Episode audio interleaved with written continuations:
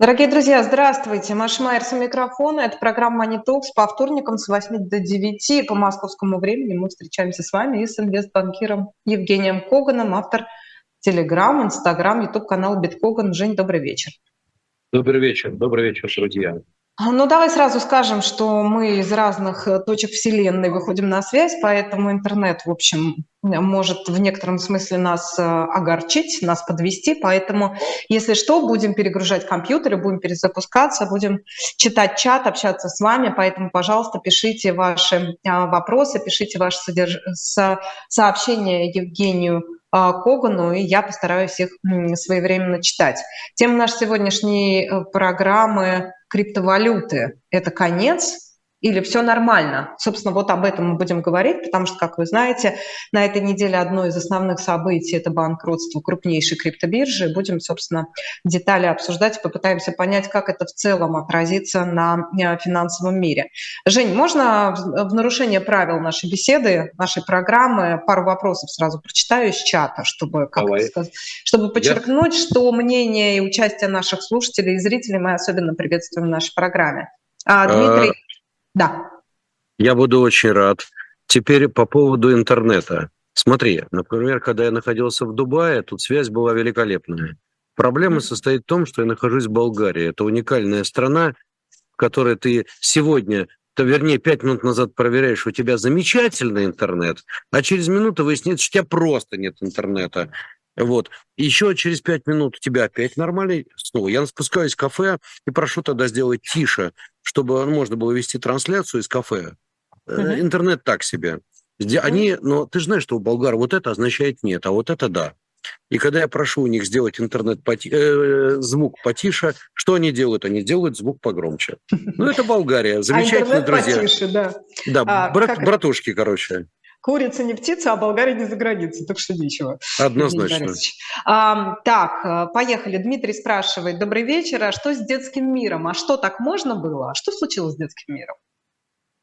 Э, смотри, значит, э, ситуация с детским миром, она вообще достаточно серьезная. И вопрос не в том, что это делистинг, не, в том, не вопрос не в том, что, например, ты в курсе, что э, вчера э, детский мир взлетел там очень сильно в цене. Почему? Потому что объявили э, цену выкупа, которая ну, значительно выше, чем была цена на рынках. Смотри, это некая тенденция. Сидит Петрович, я извиняюсь, э, сидит Владимир Петрович, иначе говоря, э, владелец АФК-системы, уважаемый, вот товарищ и говорит, слушай... Евтушенко. А, ну да, естественно. И говорит следующее. А зачем мне, чтобы система была э, виноват, чтобы детский мир был публичная компания? А зачем? Ну, мы знаем, что АФК-система владелец детского мира. А зачем мне нужно, чтобы это, собственно говоря, вот было? А, а если раньше, ну, капитализация давала мне возможность провести, если надо, СПО, иначе говоря, вторичное размещение акций, привлечь деньги на достаточно высоких уровнях, пустить эти деньги в развитие и так далее, э, выпустить облигации, если надо. То есть капитализация мне важна. То есть сидит такой э, Евтушенков и говорит, слушайте, я и так под санкциями, у меня и так головная боль. Э, Россия развивается непонятно куда и как. Может, завтра вообще ведут мобилизационную экономику. А зачем мне нужно, чтобы детский мир котировался на рынках? Это значит, что я должен делать отчетность какую-то, я должен содержать толпу бездельников, которые делают эти все отчеты. Ну, это я образно говорю, так мыслят uh-huh. владельцы. Сидит uh-huh. куча народа, который что-то делает, исполняет регуляторные, э, регуляторные требования. А давайте к чертовой матери сокращу все это. Будет не публичная компания, и будет несчастье. Вот и все. Но это я сейчас, я не знаю, говорил Владимир Петрович именно это или что-то другое, но поскольку человек, он вполне рациональный и более чем не глупый, я думаю, что примерно вот это у него в голове было.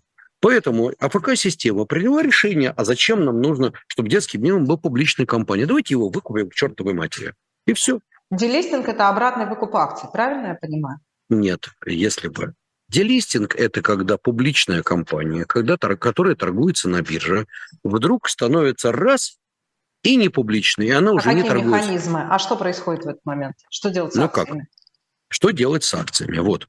Теперь, если это делать по-нормальному, то есть, ну, как бы по закону, и вообще красиво. Потому что там, там еще есть, понимаешь, закон тоже штука творческая. Если это делать красиво, то надо объявить цену выкупа, сказать, ребята, ну вот мы не хотим, у меня подавляющее большинство, там, я могу принять это решение. Там же тоже тебе нужно определенное количество акций иметь, чтобы принять это решение. Допустим, у тебя определенное количество акций есть.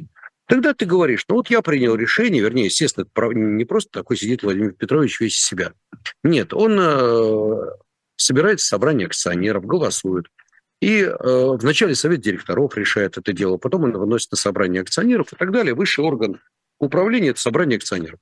Так. Они говорят, знаете, плюшка у нас больше от того, что компания будет не публичной, мы сократим затраты, не будем вообще иметь э, всю эту головную боль, и компания стала не публичной. Все. Для этого что дальше? Вариантов несколько. Вариант самый первый – объявить цену выкупа. Мы всех выкупаем по некоторой цене. Что произошло в данном случае? Вначале детский мир объявил о том, что они идут на делистинг. Ну, что сказали инвесторы? Э, инвесторы сказали гав. И побежали продавать акции, потому что, сам понимаешь, одно дело у тебя публичная компания, торгующаяся на бирже, и акции ее ликвидные, а другое дело – доброе утро. Кому же их продавать-то, если в этот момент, ну только если сама компания выкупает, а кому их можно продать, если компания объявляет? Совершенно, вер... Совершенно верно. Далее допродавались они до такого уровня, что в итоге вышла компания с предложением о выкупе, и оказалось, что цена выкупа значительно выше, чем текущая рыночная цена. Инвесторы сказали «Ура!» и стали покупать акции. Они взлетели, но есть нюанс. Дело в том, что байбек, иначе говоря, выкуп обратный как компании своих акций, оказался неполным. То есть они вроде как выделили денег меньше, чем э, то количество акций, которые существуют в обращении. Да. Что дальше? Ну, дальше, очевидно, нужно будет, чтобы инвесторы подавали заявки на выкуп и так далее. То есть, смотри, это длинная процедура. Это не сегодня, не за пять минут решается. Но это меня больше волнует в данном случае не как отдельный кейс. То есть это понятно, что бедные акционеры, которые в очередной раз попали и так далее. А меня волнует другое, это тренд. Сидят владельцы бизнесов и говорят, смотрите, Ради чего мы выводили компании на биржу? Ради того, чтобы спекулянты радовались? Конечно же, нет. Мы выводили компанию на биржу, чтобы иметь возможность привлечь капиталы. То есть, чем мы больше работаем на капитализацию? Ну, представь себе, что АФК-система стоит 100 миллиардов долларов. В таком случае она может заложить свои акции, привлечь финансирование дешевое. Она может продать часть своих акций, получить деньги на развитие, ну и так далее и тому подобное. Верно? Верно. Теперь, если возникает текущая ситуация, то рациональный и разумный владелец говорит, а могу я сегодня работать на капитализацию? А вообще есть ли она, эта парадигма капитализации? Что такое парадигма капитализации? Вот мы с тобой, например, ты что, семечки любишь? Ну, допустим. Допустим, ну, да. Да, Луз говорит, нет, а так вообще да. да. Я понимаю. С- решили мы с тобой, да, решили мы с тобой со- сделать такой масло-жаровой комбинат. То есть вот покупаем эту семечку, да, давим ее и делаем масло. Отлично. Мы сделали э, вложение, мы, мы построили цеха, у нас там разлив, все там очистка, я не знаю, рафинирование. Я там ничего не понимаю, я инвестбанкир, а не производственник. Так вот, что дальше? Дальше нам надо развиваться. Мы выводим эту компанию на биржу и хотим, чтобы она стоила 100 миллиардов долларов, а желательно триллион. А еще лучше 10. Вот, чтобы мы могли продавать акции, в итоге продать эту компанию, сидеть под пальмой, есть бананы, ничего не делать. Но я шучу. Или, если серьезно, то привлекать финансирование на развитие, правильно? Так, в какой ситуации компания должна оказаться, чтобы, в принципе, идея о привлечении финансирования ей стала неинтересна? Той ситуации, когда в экономике в принципе никого вот эта капитализация не волнует. Представь себе, что у нас мобилизационная экономика.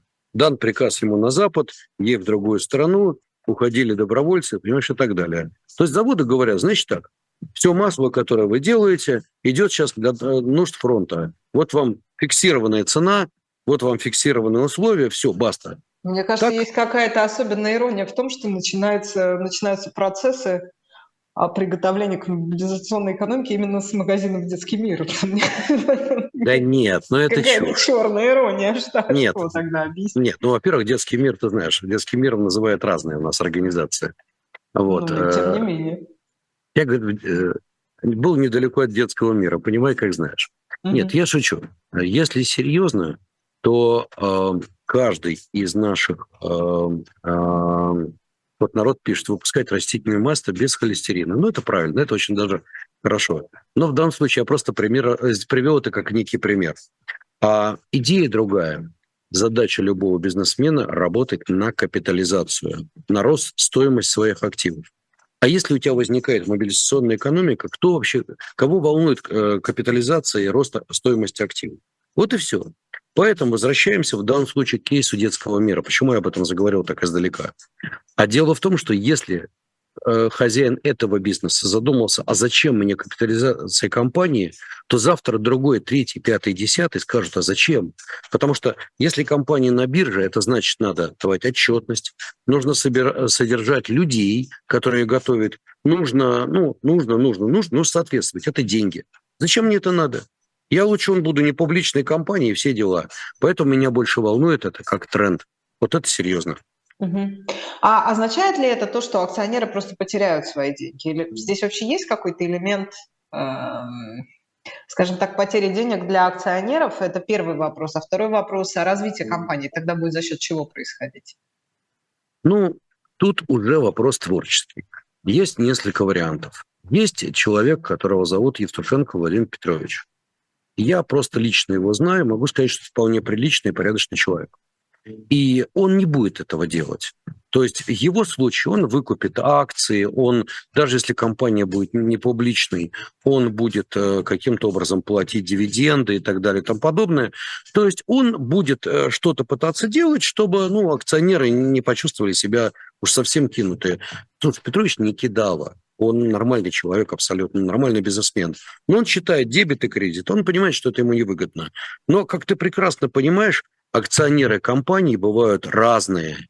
И mm-hmm. если они разные, соответственно, э, есть те, которые э, сделают делистинг или, допустим, предложат какую-то цену выкупа минус 200, ну, 200% я загнул, минус 80% от рынка. Не нравится, как бы, спи, моя красавица. Mm-hmm. Вот и все. Поэтому смотри, зачем бизнес идет на биржу? Для того, чтобы привлекать дополнительное финансирование, для того, чтобы компания что-то стоила, ее акции были бы инструментом залога, а если у тебя акция инструмент залога, то как бы вот такая ситуация, вот и все. Ну окей. А, ладно, возвращаемся к а, нашей, собственно, программе. Я чуть меньше внимания сейчас буду уделять чату, хотя я туда активно поглядываю. А, я напомню, что сегодня мы собирались говорить, собственно, о криптовалютах, о том, это конец или, в общем, все нормально, живем дальше, развиваемся дальше, а, по-прежнему доверяя м, свои деньги криптобиржам и участвуя да, в этих м, криптовалютных операциях. А, Собственно, повод к этому разговору – это банкротство крупнейшей криптобиржи FTX, которое произошло на этой неделе. Женя, объясни, пожалуйста, что, собственно, случилось и какие причины этого краха? Ну, что, не прошло и... Ой, это у меня куда-то улетело. Меня мы тебя слышим, видим, так что у нас все со связью. Пока, да, у меня, у меня просто чат пропал, не знаю. Ну, угу. ладно, обойдусь без чата, что-то случилось тут. Я, видимо, это сам, знаешь, что называется, не поставил туда, когда бил кулаком по столу, не туда ударил. А, так вот, что происходит? Значит, действительно, а, приказала долго жить одна из крупнейших бирж мира под названием FTX. Это была биржа, и вернее, есть биржа для институционалов. А, значит, мне многие задают вопрос, является ли этот кейс по сути своей э, неким Лемон Брадерсом для mm. просто криптоиндустрии? Mm-hmm. Мой ответ не совсем. Да, есть дыра, 8 миллиардов долларов. Да, это серьезно. Да, это страшнейший удар по криптоиндустрии. Да, у нас обвалились стоимости и битка, и эфира, и других криптовалют. Да, по сути своей, э, ну, для многих стал вопрос о доверии. Потому что, извини, если уже такая биржа ну, пришла... А что там произошло? Дело в том, что надо понимать, что по сути своей вот э, этот товарищ, Сэм Бэнкман Фрид, он, он очень своеобразный товарищ. Даже посмотри его фотографию, ну, очень своеобразный. Ну, слушай, 30 лет мальчику, молодой, талантливый, миллиардер долларовый. Я, да, я почитала о нем в Википедии, я когда-то в программе «Люди и деньги» довольно подробно о нем рассказывала. Он такой, ну, наверное, финансовый вундеркинд, такой в хорошем смысле этого слова. Или ну, да, нынче. Заодно он второй по величине после Сороса спонсор демократической партии. Заодно он потратил, например, 36 миллионов долларов на промежуточные выборы. Заодно он обещал миллиард выделить на поддержку кандидатов. Да, он пожертвовал кучу денег на все эти дела. Он очень активный товарищ. Это, угу. во-первых. Во-вторых, мы прекрасно понимаем, что э, товарищ, э, как тебе сказать, использовал чужие деньги как свои. И мы можем задуматься о том, что в действительности криптобиржи сегодня это не те организации, которым можно серьезно доверять. Да, к сожалению, вот о чем стал вопрос. Объясню почему. Смотри, если как работает обыкновенная биржа, она находится под жесточайшим контролем регуляторов. А, она полностью вот настолько, извини, институциализированная, она настолько э, под контролем, ее настолько видят, что карточки там ничего не сделаешь. Там невозможно взять и, например, деньги инвесторов перевести на какие-то цели или еще куда-то смешать с собственными. Это в принципе невозможно.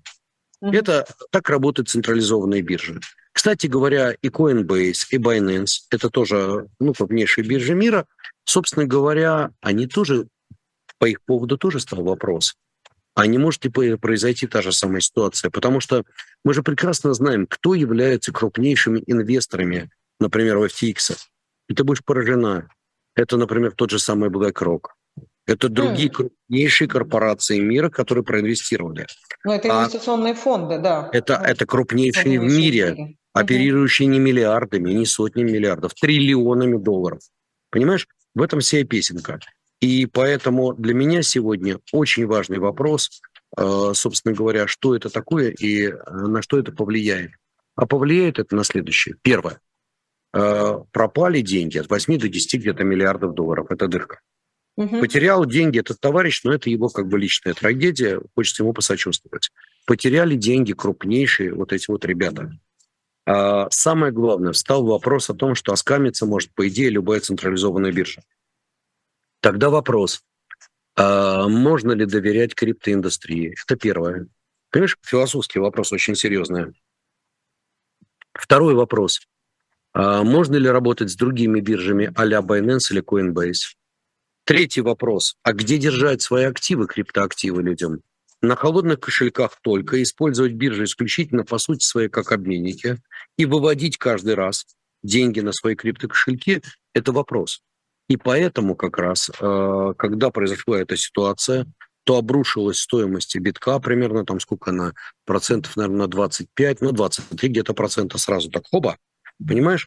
И все задумались, а если так, то понимаешь, а где те красные линии, которые вот правду от неправды отличают? У тебя, например, все уже давно осознали, что если ты хочешь иметь на бирже какие-то криптоактивы, наверное, их надо держать даже не в битке, а у тебя есть стейблы, у тебя есть стейблкоины, понятные совершенно, например, у тебя только вопрос их держать на эфире или еще на чем-то, ну там как бы много вопросов технических.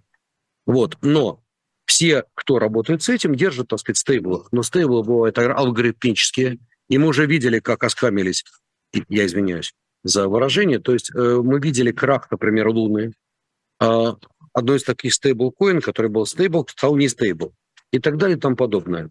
И возникает вопрос, а что еще может оскамиться? Вот это серьезный вопрос, это серьезный удар по криптоиндустрии. Но дальше встал вопрос, кто выкупит эту биржу и выкупит ли, или она обанкротится. Э, ну, первые, кому пришли, собственно говоря, кто задумался об этом, Binance. Сели, посчитали, посмотрели, сказали, не, ребят, там слишком много того, ну, за что мы не можем ответить. А потом, ты знаешь, это тоже интересный вопрос. Он выпускал свои собственные токены, которые использовал дело. Если, грубо говоря, завтра вот эту биржу все взять, ну, там будут какие-то непонятные токены тогда любой инвестор задает сегодня вопрос, а что такое вообще эти токены всего? А чем они обеспечены? Понимаешь? То есть вот падение этой биржи в действительности это вопрос гораздо более серьезный, чем просто падение некой биржи. Ну, просто упало и упало. А ничего, что это была биржа для институционалов. А ничего, что на этой бирже совершались огромные сделки, и ей доверяли. Вот это серьезный вопрос. Означает ли это крах отрасли? Нет. Посмотри, что произошло с битком. Ну, он падал, Упал. там падал. Ну, он уже вырос, он уже ну, практически на 1000 долларов выше. Он был 15 900, сейчас он почти уже 17. Уже бежит вперед. Все. Э, Coinbase, биржа, тоже дико упала. Капитализация уже вернулась, уже дороже торгуется. И так далее и тому подобное. Означает это просто следующее, что первое, регуляция в отрасли явно усилится. Второе, институционалы будут очень серьезно думать, как им работать, где им держать активы, как им контролировать. Вот это уроки из данной ситуации. А с другой стороны, слушай, это молодая индустрия, которая ну, развивается вот так, как она развивается. Это прикольно. Я тебе могу сказать откровенно, мой товарищ, я вот в этот момент, когда все случилось, находился в Дубае. И я смотрю, у меня вдруг друг, друг довольный-довольный, ходит прямо, знаешь, это, ребята светится. пошли все, светятся, пошли все так. в кабак. Я говорю, чего ж мы идем-то в кабак? Он говорит, гулять. Я говорю, о чем мы гуляем? Но он назвал сумму, от которой я чуть не подпрыгнул. Я говорю, откуда? Он говорит, заработал. Я говорю, На как? Купил биток, купил эфир. Я говорю, а ты не боялся, тебе не было страшно? Он говорит, да нет. Я, говорит, понимаю, что все то, что произошло, это вещи временные, это просто, ну, вот есть такой хайп, вот все испугались, вот ужас, ужас, ужас. А он человек простой, уже побитый жизнью. Он говорит, слушай, ужас, ужас, ужас, обычно это не ужас, ужас. это просто ужас. Ну, просто вот нервы. Завтра будет другая биржа, третья. Он на этом неплохо заработал. И оказался Подожди, прав. а он в, каком, в какой момент он заработал?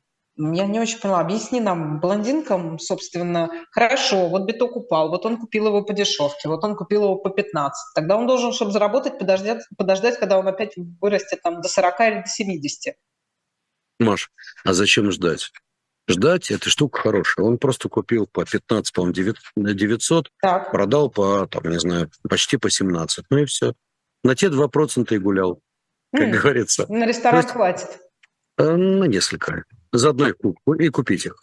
Вот. Ну, я шучу, конечно, но если серьезно, я просто к чему хочу сказать. Всегда, когда нам кажется, что какое-то событие – это все катастрофа, это не катастрофа. Это просто, ну, смотри, это развива- развивается некая новая система, развивается новая индустрия. Вопрос, э, крипта будет дальше? Будет. Вопрос, крипта востребована? Да, востребована. Вот ты, например, свою жизнь без крипты воспринимаешь? Вполне. А я нет. Причем я инвестбанкир, А чем который... мы отличаемся тогда принципиально, объясним? Ну, просто ты еще не поняла. А теперь, если я тебе скажу, допустим, представь себе, вот у тебя твой киндер, который где-то там недалеко от тебя бродит. Представь бродит. себе, что прошло лет 12 э, или 15, и киндер вырос и говорит, мама, я хочу поехать погулять куда-нибудь в Непал. Ты ему откажешь? Но он захочет прочистить чакры. Ну, неважно. Не, Прочистить. Дальше. У нас, допустим, четверг, э, виноват, пятница вечера, а еще лучше суббота утро. И весь мир дрыхнет и отдыхает. Ну, по крайней мере, часть этого мира. Звонит мне твой, э, в смысле, звонит тебе твой сын и говорит, мама, у меня тут такое дело, надо срочно, не знаю, там, пару тысяч долларов, потому что, ну, объясняйте. Нету. Правильно.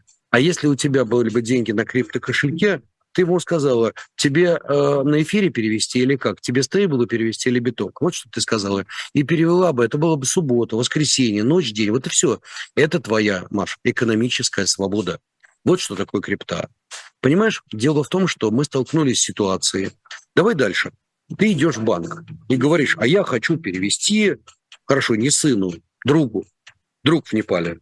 Я хочу перевести ему деньги. Что говорит тебе банк? Но банк же сегодня воспринимает твои деньги как свои. И вообще, кто ты такой вообще? Ходит, слушай, ты должна просить у банка разрешения стать его клиентом. Может быть, он милостивее тебе даст. Так вот, а, банк говорит, а на каком основании вы хотите перевести Васе Пупкину, там, я не знаю, 2000 стейблкоинов? И ты банку не можешь сказать, потому что мне нравятся его глаза и потому что я так решила. А вы, чиновники, идите в лесом, потому что мои заработанные деньги не можешь. Потому что сегодня такая жизнь полицейская. И любой вот такой маленький чинуша в банке вправе задать тебе вопрос, а на каком основании ты свои заработанные деньги хочешь кому-то послать? А, объясни контракт, где у вас договор? Понимаешь? А крипту ты можешь послать просто потому, что так хочешь. Ну, я точно. вижу здесь а, все, все классно, только я вижу здесь три проблемы, собственно, про которые ты и говорил. Только Значит, три? первое, да, только три, как говорится, сходу, да, наверное, потом еще 30 придумаю. То, что ты только что сказал, что банк воспринимает эти деньги как свои, мои деньги как свои, да, действительно, и управляет моими деньгами. При этом вот этот самый парень, Сэм Бэнкман Фрид, воспринял эти деньги как свои, в общем. И здесь мы ставим, точно, точно ставим знак равенства. Это первая история. Вторая история про то, что не говорит только ленивый, что биткоин, как и другие криптовалюты, ничем не обеспечен. И третья история, сейчас третья история у меня, сейчас, сейчас, я, сейчас я вспомню, что я еще хотела. А, и третья история как раз, э, опять же, про то, что ты сказал только что, это ужесточение регулирования. Ну, только давай... ужесточение регулирования произойдет, что будет являться следствием вот этого самого краха, краха FTX – я перестану быть такой свободной и, и распущенной, прости господи. Но... В финансовом смысле. Почему распущенной? Может быть, просто нормальной. А? Да, да, хорошо, давай э, сформулируем иначе. Что такое нормальная регуляция? Вот когда деньги биржи жестко и совершенно однозначно отделены от денег инвесторам, это первое. Второе, когда каждый счет инвестора находится на отдельном так сказать, регистре, и невозможно без его желания забрать, взять. Вот он нажал на кнопку «хочу продать это, купить это». Дальше, когда возникает единый центральный депозитарий или центральный контрагент, как работает единственный, ну, биржа все. И любая сделка мэчится через то, что есть, ну, иначе говоря, осуществляется сделка через центрального контрагента. Ну, это ладно, отдельная история, есть распределенная биржа. Когда есть кто-то третий, который может в любой момент все видеть, и не даст тебе возможность украсть эти деньги, ну, грубо говоря, смешать их со своими, заложить их, перевести их куда-то, что ты ничего не узнаешь. Тогда это нормальная ситуация. Смотри, в самой регуляции ничего плохого нет. Мы, вот, ну, либеральные экономисты, выступаем против излишней регуляции, когда за каждый чих тебе приходится, ну, не знаю, кучу бумаг. Ну, например, есть закон о финансировании терроризма или там ну, вот этот 115 ФЗ, также он списан, в принципе, с международного АМЛ законодательства, иначе говоря, антимани ларинг законодательства. У нас что, в мире... Антиотмывочный, да. Ну да, у нас меньше стали отмывать денег, у нас меньше стало терроризма. Да нет, конечно, просто огромная армия чиновников стала с этого кормиться. Это резко понизило эффективность системы. Я очень хорошо знаю, я с банкирами, друзьями разговаривал, как еще, не знаю, там в 2000-х годах можно было делать кучу сделок в один день. Транзакции одни, другие, пятый, десятый. Ты закладываешь какие-то активы, покупаешь, продаешь. У тебя в день 3-4 транзакции проходили. Сегодня на каждую транзакцию готовь бумаги месяц. Ну хорошо, э, мы лучше знаем, так сказать, тех, кто не платит налоги. Хорошо, государства объединились в единственном желании, так сказать, чтобы не, не плательщики налогов как-то ну, поимели совесть но мы, мы получили с этого колоссальную неэффективность. Но это отдельная история. Ну, это да, это про традиционный банкинг. Это я все понимаю, плюс-минус. Давай все-таки к крипте вернемся. А с криптой то же самое. Послушай, давай так. А, никто не против того, чтобы платить налоги с крипты. Вот ты заработала на крипте, ты купила, не знаю, биток, он взлетел там, допустим, в два раза, ты получила прибыль, ты налоговый резидент России. Ну хорошо, заплати свои 15% от прибыли. Кто против-то? Да никто не против. Более того, если у тебя еще валютные переоценки, да заплати ты их.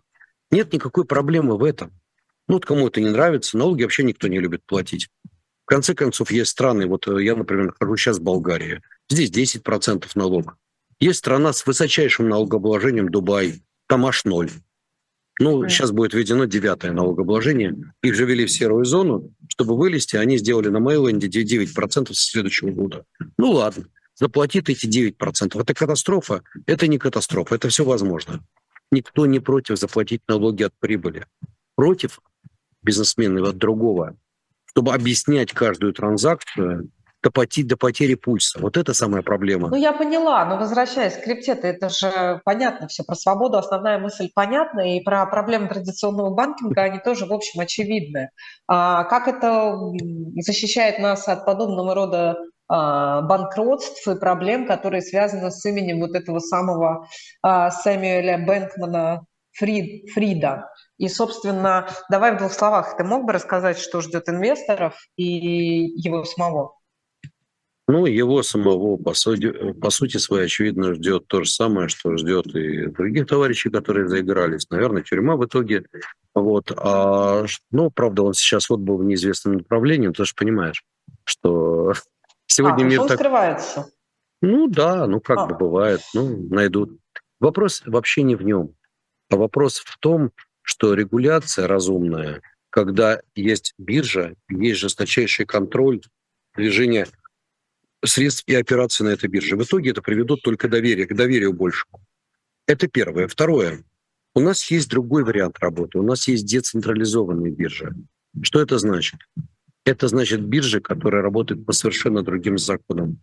А, возможно ли там подобное? Ну, в принципе, нет. То есть, вернее, как? Это смотря как считать, то в принципе нет.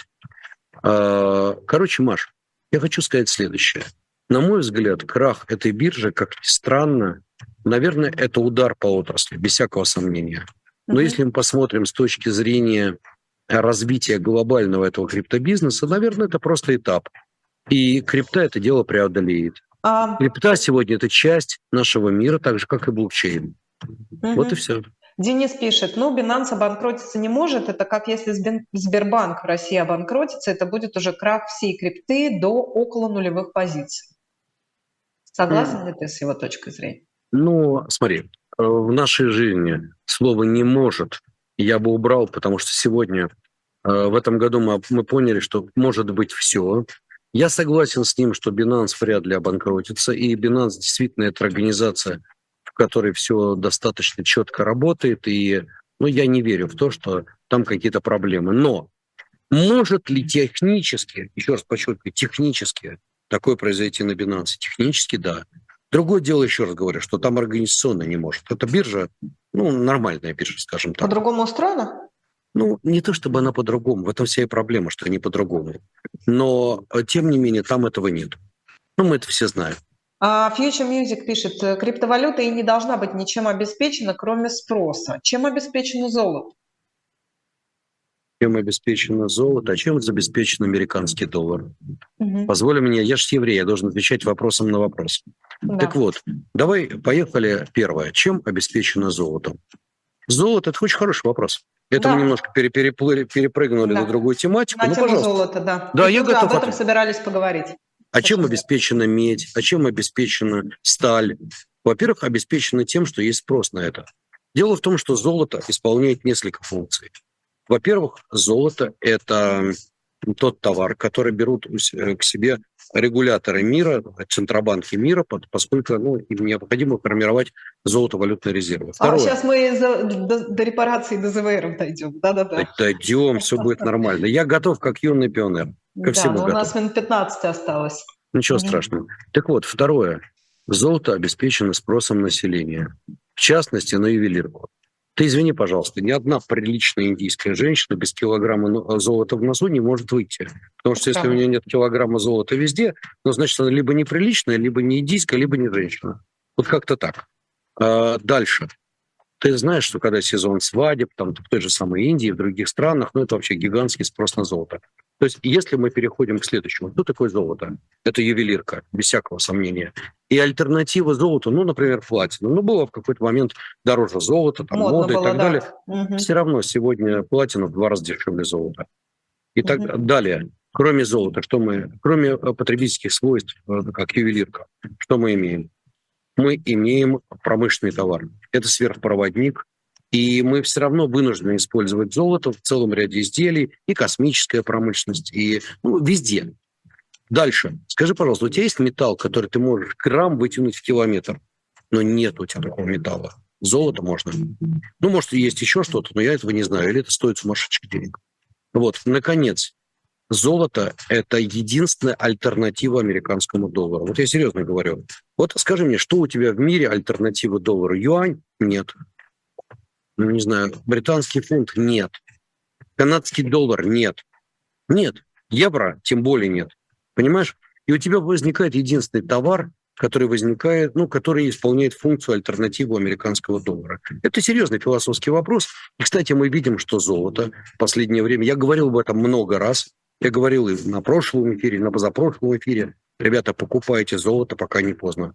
Золото доходило до 1600 где-то 20, 1610. Сейчас оно уже торгуется почти уже скоро будет на 1800. Я думаю, что уже в этом году, кстати, я говорил, до конца года я жду рывка, может быть, даже до 1850. Ну вот, пожалуйста. Ну, слушай, это сейчас? вечная история, оно потом падать будет. Это же как нестабильность, так золото растет, как стабильность, так золото падает. Закончится нет. война, будет опять золото. А вот это творческий вопрос. Не-не-не, к войне это не имеет отношения. Это имеет отношение к денежно-кредитной политике Америки. С чего вдруг золото взлетело? Так очень просто. В Америке замедлилась инфляция. А, а почему замедлилась? Ну да. Так это ожидалось. Америка поднимает ставки. В Америке угу. потихонечку ухудшается рынок труда.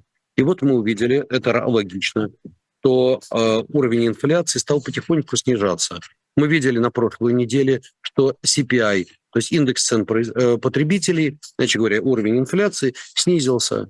Сегодня мы получили цифры уже по PPI. Ожидали будет 8, по-моему, 3 или 8,2. Вышло 8. Э, предыдущее значение было 8,4. То есть цены производителей тоже, PPI тоже снижается. Ну что ж, в данном случае о чем мы говорим?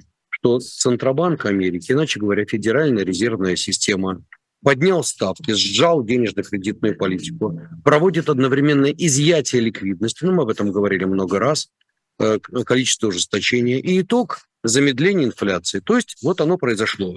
Пришло оно в мое мгновение. Что дальше? А это значит, что процентная ставка, скорее всего, в декабре сильно поднята не будет. Вот мы с Димой Абзаловым на днях тут поспорили в эфире. Он сказал нет на полпроцента, говорит нет, больше, чем на четверть не поднимут.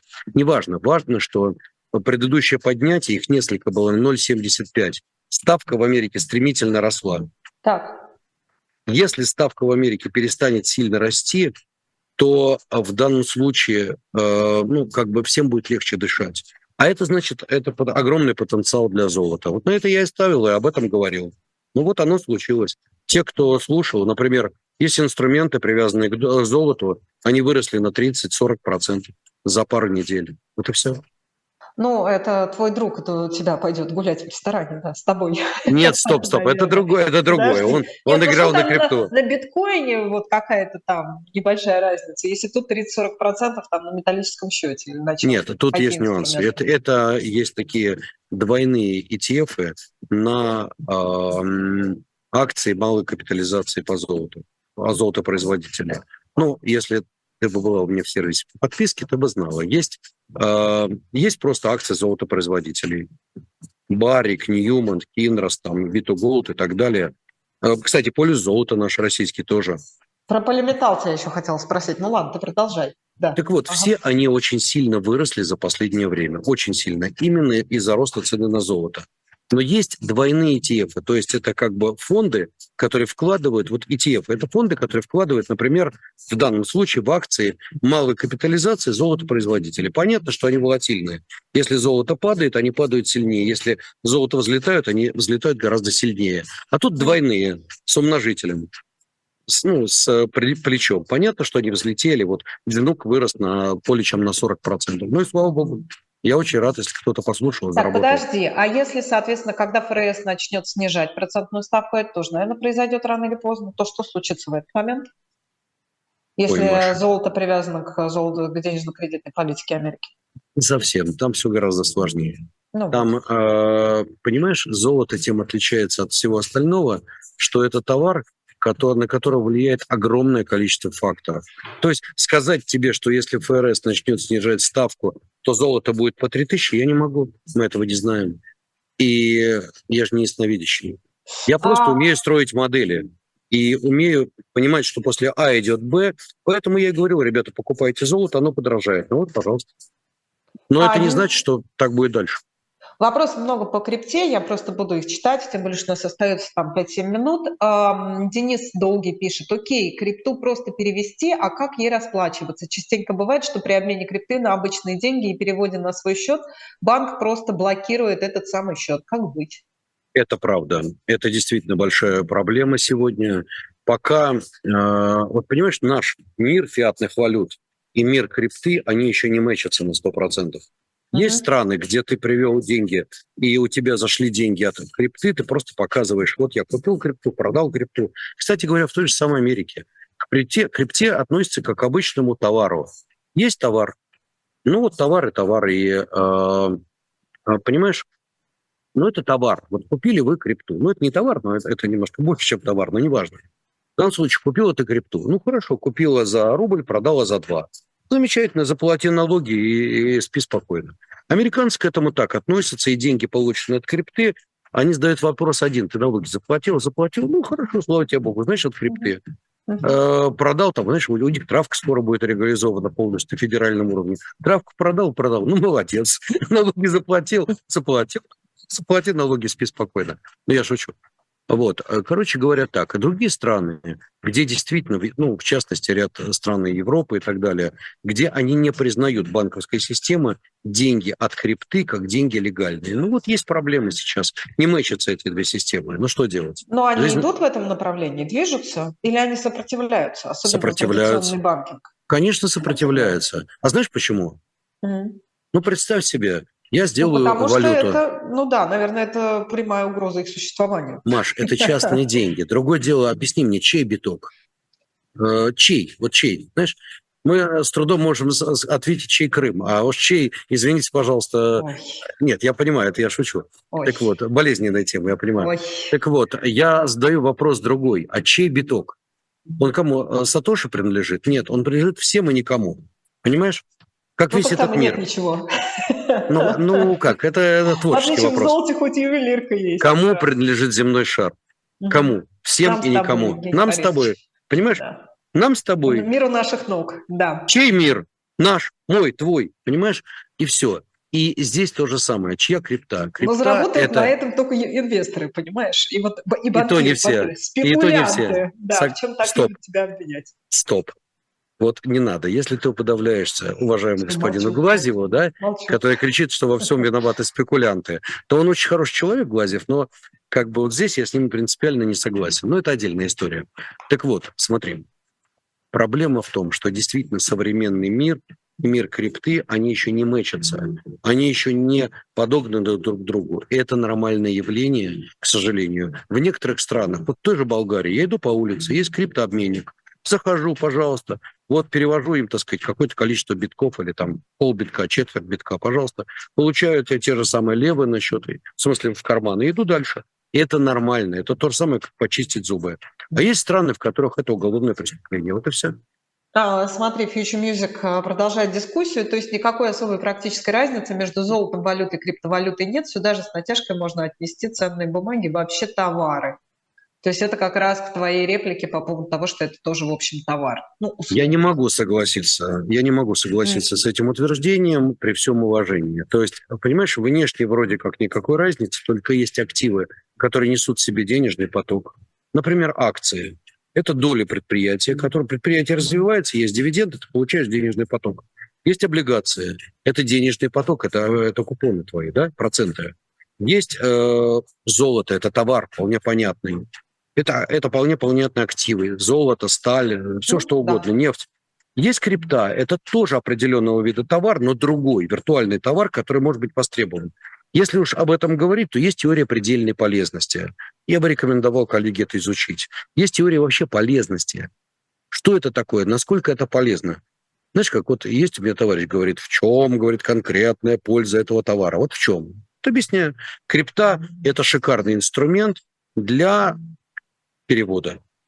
Является ли крипта инструментом для инвестиций? Для кого-то да, для кого-то нет.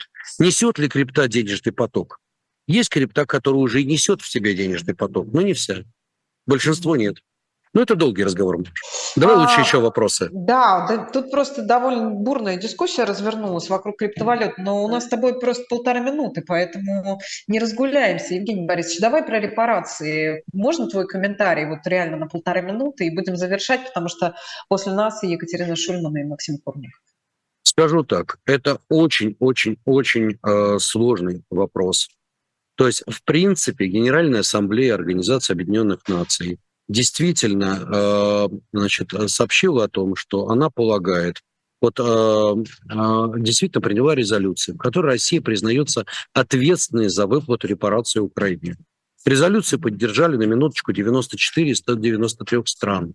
Против голосовали 14 стран, в том числе Беларусь, Иран, Китай, КНДР и так далее. 73 страны воздержались. Вот. Э, но, э, понимаешь, это очень серьезно. Я сейчас готовлю статью на Forbes, кстати, рекомендую, если они опубликуют, прочитать это дело. Но я скажу следующее. Звучит это все красиво. И ну, у каждого есть свой подход, должны платить, не платить, сколько и так далее. Наверное, в итоге ну, так оно и произойдет. Но есть одна проблема. Давай на секундочку уберем эмоции, уберем, ну, так сказать, то, что нам говорит вот сердечко или еще что-то.